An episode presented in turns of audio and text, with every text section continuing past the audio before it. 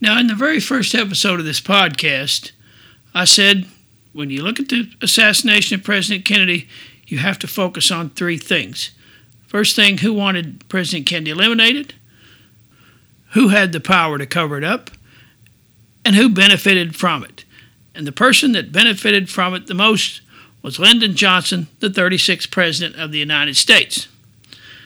Now, I was in one of these uh, conferences in Dallas, these Kennedy conferences, and the speaker asked the question, and he said, How many people believe President Johnson had prior knowledge of the assassination? And of about 300 people in the room, about 80%, including my wife, raised their hands. Now, I did not raise my hand because I've never seen any substantial evidence that would point to that.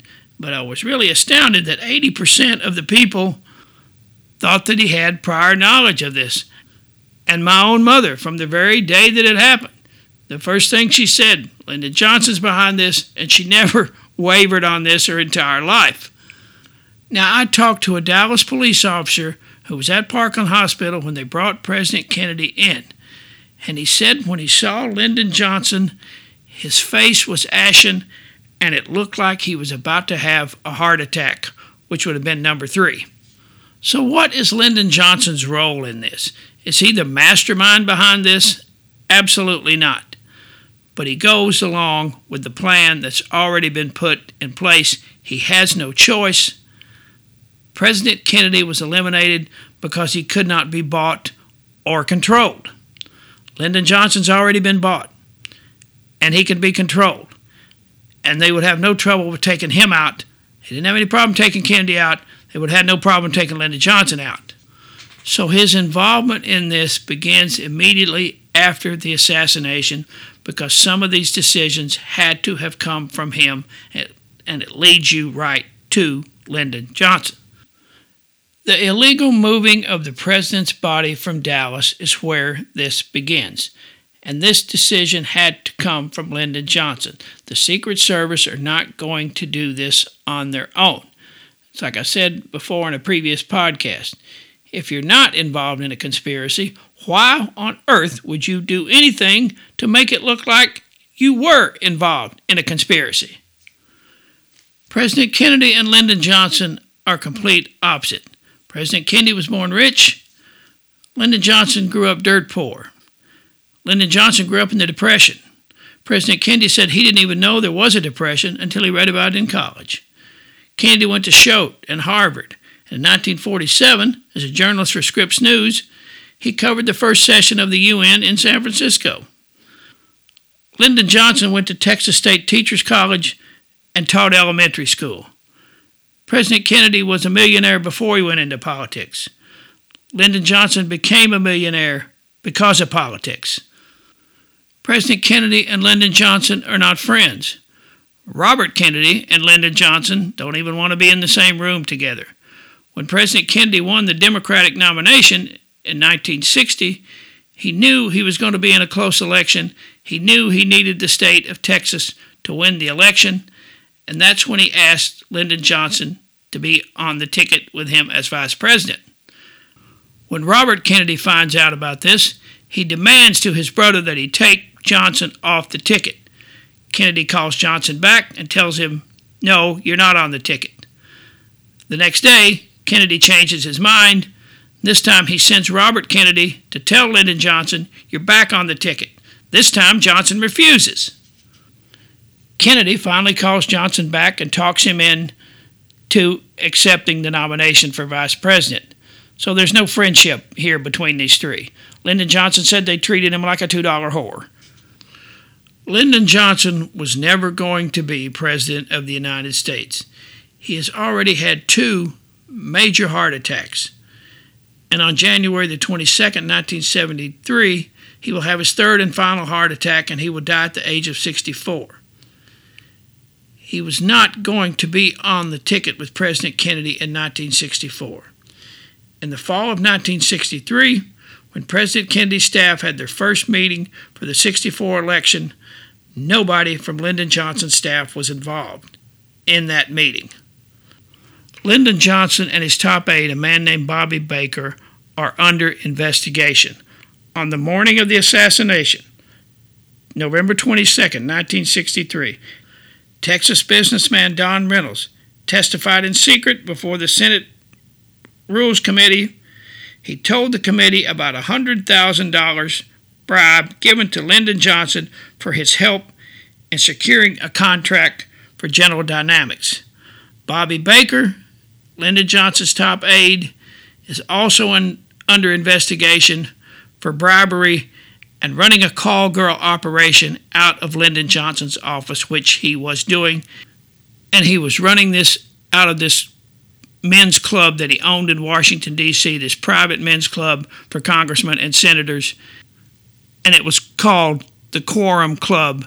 And he was providing these people with call girls, prostitutes, all the way up to the President of the United States. He introduced Kennedy to this woman named Ellen Rometsch and she was being investigated by the FBI. They believed that she was some kind of Russian or East German spy, and she was eventually deported from the country. But she also had an affair with uh, Mr. Integrity Gerald Ford, of course. And Life magazine was about to expose all this in their November 29th issue. Of course, on November 22nd, President Kennedy is assassinated, and after that, I talked to a man who worked at Life magazine, and he said that the man who owns Life magazine, man's name was Henry Luce, they did not run the story because Henry Luce said, We cannot kill two presidents in one week. Now, of course, when Lyndon Johnson becomes president, the investigations concerning him end. And of course, they, they did have to throw Bobby Baker under the bus. Somebody has to go. And Lyndon Johnson was asked, the question he was asked You were the Democratic majority leader of the Senate. Why would you give up a powerful position like that to become a, a vice president where you have no power? And Lyndon Johnson said, Well, we've had six presidents to die in office, and three of them have been in this century. So let's think about this scenario. Lyndon Johnson arrives at Parkland Hospital, finds out that President Kennedy has been killed, and in 30 minutes comes up with a plan to turn the body over to the U.S. military so a fraudulent autopsy can be performed. And of course, that is preposterous, and that is not what happened. This plan is already in place, and he has to, no choice but to accept this plan and to go along with this. So Lyndon Johnson tells his military commanders that this could be the beginning of a Russian attack on the United States. And this is a bad mistake on Lyndon Johnson's part. But when he gets back to the Love Field, he keeps the plane on the ground for an hour to be sworn in as president, even though he's been told that when the president dies, the vice president automatically becomes president. No swearing in is necessary. This is in case the president dies during a war or a national emergency you don't have to have to track down a federal judge to swear the president in, which is exactly what they did in a national emergency. So they quickly have to abandon this Russian idea because if this gets out and people start to believe it, then there is going to be a war with Russia. So the next thing they come up with is uh, Castro did it. Well, that's not going to work either because now we have to invade Cuba. So, shortly after the plane takes off from Love Field going back to Washington, D.C., the White House Situation Room informs President Johnson that Lee Oswald has been arrested and there is no conspiracy. And the members of JFK's staff who were in Dealey Plaza are told that Oswald is to be designated as the lone assassin, even though he will not be charged for this for another nine hours. How would the White House Situation Room at 1:30 in the afternoon Central Time, Oswald's only been in jail for maybe less than an hour, how would the White House Situation Room already know that there was no conspiracy? Now, Lyndon Johnson did an interview with Walter Cronkite a couple of years after the assassination. And a lot of this interview, of course, was never released until Lyndon Johnson died. And Cronkite asks some interesting questions. He doesn't tell you why he's asking the questions, but he's got some interesting questions. And he asked Lyndon Johnson, Was the arrangement of the movement of President Kennedy's body in Washington a surprise to you? Lyndon Johnson, yes. Myself, Robert Kennedy, and Mrs. Kennedy were supposed to stay with the body until it was put in the hearse. We were not allowed to do this. Cronkite, Do you know who made this decision? Lyndon Johnson. No. Now, Lyndon Johnson's first few hours as president were probably the most critical in the history of this country. We've had other presidents assassinate and die in office, but we never had the threat of nuclear war behind it. And there were people in the military who wanted a war with Russia, and they were willing to use this as an excuse. In June 1961, the Joint Chiefs of Staff submitted a plan to President Kennedy for a surprise nuclear attack against the Soviet Union. They tell Kennedy, We know where all their missile sites are, we can take them out. And Kennedy says, Well, how many Russians would this kill? The answer 140 million. And Kennedy asks, Well, if they get one missile off, how many Americans would be killed? 20 to 30 million. And Kennedy says, You call yourselves human beings? He said, I to fire every one of you sons of bitches. He said, But I can't because this would get out. And one of the generals says to Kennedy, Don't you understand? If there's two Americans and one Russian left, we win. Uh, fortunately for us, Kennedy didn't go with that scenario. So the CIA had come out with this hokey ass story that a month before the assassination, Lee Oswald went to Mexico and he met with a Russian KGB agent in Mexico City, and this KGB agent was in charge of political assassinations. And of course, the CIA says, We have this picture of Oswald. We have his picture of him there. And of course, we can't show it to you, it's of national security. And the picture wasn't seen until 1975. I, of course, have a copy of the picture. J. Edgar Hoover had a copy of the picture on November 22, 1963. And this is what he tells President Johnson. This is a recorded telephone conversation. President Johnson, have you established any more about the visit to the Soviet embassy in Mexico in September? J. Edgar Hoover. No, that's one angle that's very confusing for this reason. We have up here the tape and the photograph of the man who was at the Soviet embassy using Oswald's name. The picture and the tape do not correspond to this man's voice nor to his appearance. In other words, it appears that there was a second person who was at the Soviet embassy impersonating Oswald. And I have the picture here right in front of me, and this is probably one of the most ridiculous aspects of this whole thing. Lee Oswald was 24 years old, he was about 5'10, and he weighed about 160 pounds. The man in this picture is balding, he's probably 35 to 40 years old, and he probably weighs 230 pounds. Now, this Oswald Mexico City issue, this is one of the strangest parts of this whole case. And there are books written just on this subject was he there? Was he not there? And if they had a picture of him, that would be overwhelming evidence against Oswald. But of course, they don't have a picture of him. And there are different opinions on this.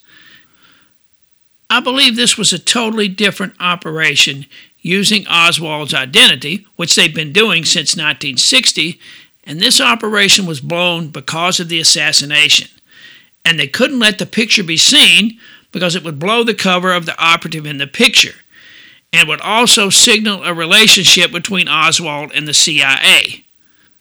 Now, the Russians were absolutely scared to death about this. They think this is going to be blamed on them and that we're going to start bombing them any minute. They sent a man over here to attend President Kennedy's funeral, and he tells Robert Kennedy, We didn't have anything to do with this. And Kennedy tells him, no, we know who was behind this. And this is in the documents from the Russian embassy sent back to Moscow.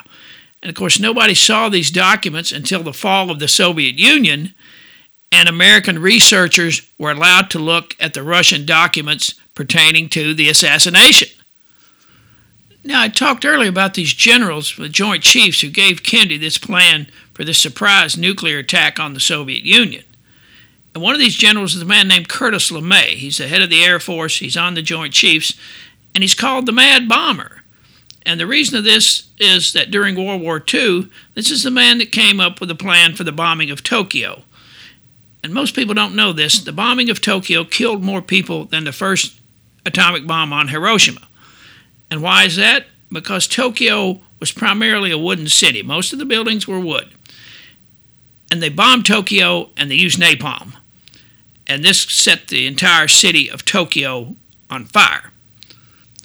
Now, in the late 1950s, this General LeMay, he sends a squadron of U.S. nuclear bombers towards the Soviet Union. And when they're picked up on radar by the Soviets, the planes turn around and come back. And he was asked by a reporter, Are you deliberately trying to start World War III? And his answer, Yes. So now we get to this telephone conversation between Lyndon Johnson and J. Edgar Hoover on the morning of November the 23rd. And one of the interesting things about this is that there's 14 and a half minutes missing. There's a gap. Just like in the Watergate tapes, there's 14 and a half minutes that have been erased. But this is a very interesting conversation. President Johnson, how many shots were fired? Hoover, three. Johnson, any of them fired at me? Hoover, no, all three at the president. The president was hit by the first and third shot. The second shot hit Connally. Stop right there. So Hoover now, he's either seen the Zapruder film or he's been told what's on it, and he's saying exactly what Connally said that Connally and Kennedy were not hit by the same bullet.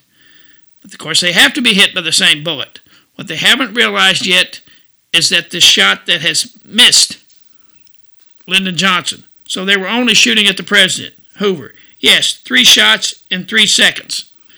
Despite what's being said in some newspapers that no one could have fired that quickly, we have already proven that this is possible. So Hoover is outright lying to Lyndon Johnson here because in nowhere in any of these reports were anybody able any of these rifle experts were able to fire this clanky bolt action rifle in under six to eight seconds. And again, when they did it, they were not shooting at moving targets. Warren commissioned testimony of Robert Foster, top firearms expert for the FBI. How long did it take to fire the weapon? It took nine, eight, and six seconds, and all the shots were high and to the right. Could you get the firing down to six seconds? Yes, we could work the bolt that fast, but the faster we fired, the less accurate it became. Question At what distance were the firings conducted? Foster 15 yards. Question 15 yards? Foster Yes, the weapon was inaccurate past 15 yards. So J. Edgar Hoover is totally lying to Lyndon Johnson about the shots fired in three seconds. Not possible with this piece of crap weapon. Now Johnson asks Hoover, Who is Alex Hidell? This was an alias that was used by this man. We have, of course, charged him with the murder of the president. We believe he carried the rifle into the building, but we cannot prove that. It seems almost impossible to think that a $12 rifle you could kill the president. No one knows this. The case as it stands now is not strong enough to get a conviction. So there it is. He just told Lyndon Johnson that there is not enough evidence to convict Oswald. Right there it is. 11 p.m., November 22nd, 1963. Captain Will Fritz, Chief of Detectives, Dallas, Texas, gets a person to person call from Lyndon Johnson. Johnson tells Fritz, stop the investigation. You have your man. Fritz then makes the following statement Oswald very cooperative, but he's admitted nothing. But without going into the evidence, this case is cinched. Saturday afternoon, November 23rd, Captain Fritz gets another call. This time it's from J. Edgar Hoover, director of the FBI. Hoover asks about the security for moving Oswald from the county jail to the city jail. Hoover tells Captain Fritz, don't let anything happen to this boy. If you do, we'll never hear the end of this. Sunday morning, November 24th, 11 a.m. Lee Oswald is being transferred from the county jail to the city jail. He's let out in front of the photographers and the news people. No police officer in front of him, not an FBI officer in sight. And he's gunned down by Jack Ruby. Oswald is taken to Parkland Hospital, the same hospital where President Kennedy was, and he's rushed into emergency surgery. There's a doctor there named Dr. Charles Crenshaw. He's a 22 year old surgical resident. He was there on Friday when they brought President Kennedy in, and now he's in the same room with Lee Oswald. And as they take Oswald into the operating room, an FBI agent with a gun on his side runs into the operating room. Phyllis Bartlett, the chief operator of the Dallas County Hospital switchboard, Miss Bartlett answers a call from a man speaking in a loud voice and identifying himself as President Johnson. He demanded to speak with someone now present in the operating room with Oswald. Dr. Crenshaw is in the emergency surgery room with Lee Oswald. They're trying to save Oswald's life. He's been shot in the abdomen, and his pancreas and liver both have mostly been destroyed. He's suffering tremendous blood loss, but he's still alive at this point. A nurse comes in, taps Crenshaw on the shoulder, and tells him he has a phone call. Dr. Crenshaw, I looked at her like she had lost her mind. She says, No, you need to take this. Crenshaw leaves the OR and picks up the phone. This is Dr. Crenshaw. Dr. Crenshaw, this is Lyndon Johnson, President of the United States. How's Oswald doing? Crenshaw, he's holding his own at the moment. Johnson, Dr. Crenshaw, I want a deathbed confession from Oswald. There is a man in the room who will take the statement. I expect full cooperation. Do you understand? Crenshaw. Yes, sir. And he hangs up the phone. By the time Crenshaw gets back to the operating room, Oswald, due to the loss of blood, has gone into cardiac arrest. He dies a few minutes later. There will be no deathbed confession. Dallas neurosurgeon Philip Earl Williams, also in the room with Lee Oswald, that Crenshaw left the room during the attempts to save Oswald, and he was told by a nurse that there was a call on the line from the White House. Was it really Lyndon Johnson that made this call or someone impersonating him? The switchboard operator said it came from the White House, and we know the FBI agent was in the room. Why would they do this? They need this. Remember what Hoover told Johnson? There's not enough to convict Oswald. If they could just get Oswald to admit to this, then this is over and it all goes away. But of course, Oswald never speaks. He's never able to speak. He's almost dead when they get him in there. If the FBI agent in the room asks Oswald, Did you shoot the president? and he shakes his head, that's all they need. But Oswald's comatose and it never happens. Mrs. Bartlett, the phone operator, she never knew who took the call. All she did was transfer the call to the nurse's station, and the nurse went in and got Dr. Crenshaw. So now Johnson's got to make a decision. Oswald's dead. The Attorney General of Texas is telling people he's going to start his own investigation, and they're talking about the House and the Senate doing their own investigation. November 25th, 1963, memo to Bill Moyers. Bill Moyers is Lyndon Johnson Chief of Staff, and this is from Assistant Attorney General Nicholas Katzenbach. The public must be satisfied that Oswald was the assassin, that he did not have Confederates who are still at large, and that the evidence was such that he would have been convicted at trial. The matter has been handled thus far with neither dignity or conviction. We can scarcely let the world see us totally in the image of the Dallas police when our president has been murdered. So now they have to get this under control and stop these other investigations. That's when Lyndon Johnson gets on the phone and he calls Earl Warren and he tells Earl Warren, I want you to head this investigation. We have to cut these other things off. And I want you to do this. And Earl Warren says, Absolutely not. Because Earl Warren knows this is a trap and he wants nothing to do with this. Johnson tells him, Now you put the uniform on once to save America. You're going to have to save America again. Why? Lee Oswald did this. He acted alone. Why, why does this have to save America? Then he gets on the phone with Senator Richard Russell from Georgia, and he tells Russell he wants him on the committee. And Russell says, Absolutely not. I will not serve on any committee with Earl Warren. I hate that man. And Lyndon Johnson says, Now you listen to me. I'm the goddamn President of the United States. You will do what I tell you to do. Or otherwise, when I get finished with you, you won't be able to be elected dog catcher. Do you understand? Richard Russell. Yes, Mr. President. And that's how the Warren Commission was formed. with threats and intimidation from Lyndon Johnson, the President of the United States. Later on, as the commission is finishing its report, Richard Russell gets another call from the President. Why? Because he refuses to sign the Warren Commission report. Lyndon Johnson, why won't you sign the report? Russell, because I do not believe Kennedy and Connally could have been hit with the same bullet. Lyndon Johnson, I don't either, but you've got to sign the report. Four days after taking office, President Johnson signs National Security Memorandum number 273, overriding the memorandum number 263 that President Kennedy had signed in October, starting the withdrawal of the first 1,000 U.S. troops from Vietnam. National Security Memorandum number 273, signed by Lyndon Johnson, includes Op Plan 37, a CIA plan for raids and sabotage inside North Vietnam. There's your Vietnam War, folks. This is what leads to the Gulf of Tonkin, and this is what leads to the Vietnam War. What did Lyndon Johnson say? Just get me reelected. You can have your damn war.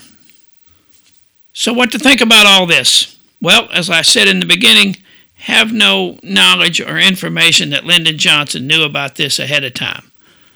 But what we do know, Lyndon Johnson is guilty of conspiracy after the fact in the murder of President Kennedy, and he's guilty of obstruction of justice. Well, I hope you have enjoyed this episode. And on our next episode, I'm going to talk about an incident that I saw in one of these conferences in Dallas. I saw this woman get up in this man's face, and she said, How dare you accuse my father of being in on a conspiracy to kill President Kennedy? And the woman, uh, they had to separate these two, and that will be what we talk about on our next episode. Well, it's shout out time, folks. You know we got them. I got to give a shout out to my sister Rhonda and Hannah for coming by this weekend, and we're working on some new things. Uh, two weeks from today, folks, August 8th, my new podcast. It's called The Shattered 60s. Check that out. When you see this logo, you're going to be blown away. Logo's by Krista, Krista Jones. And when she first showed it to me, she said, Oh, let me show you this one. And as soon as I saw it, I said, That's it. Don't have to see any more. That's the one. We got Greenville, Kentucky. Oh, we got a new country, folks. Madrid, Spain. Thank you, folks. Olathe, Kansas. Vale, North Carolina. Deer Park, Texas our friends in the UK, Germany, Belgium, Australia, New Zealand. And I got to give a shout out to Patty and Debbie. They're over on their tour of the UK. Looks like they're having a great time. I wish I was there, but I got to stay here and do this. Thanks to everybody for listening. and We'll see you next time, folks.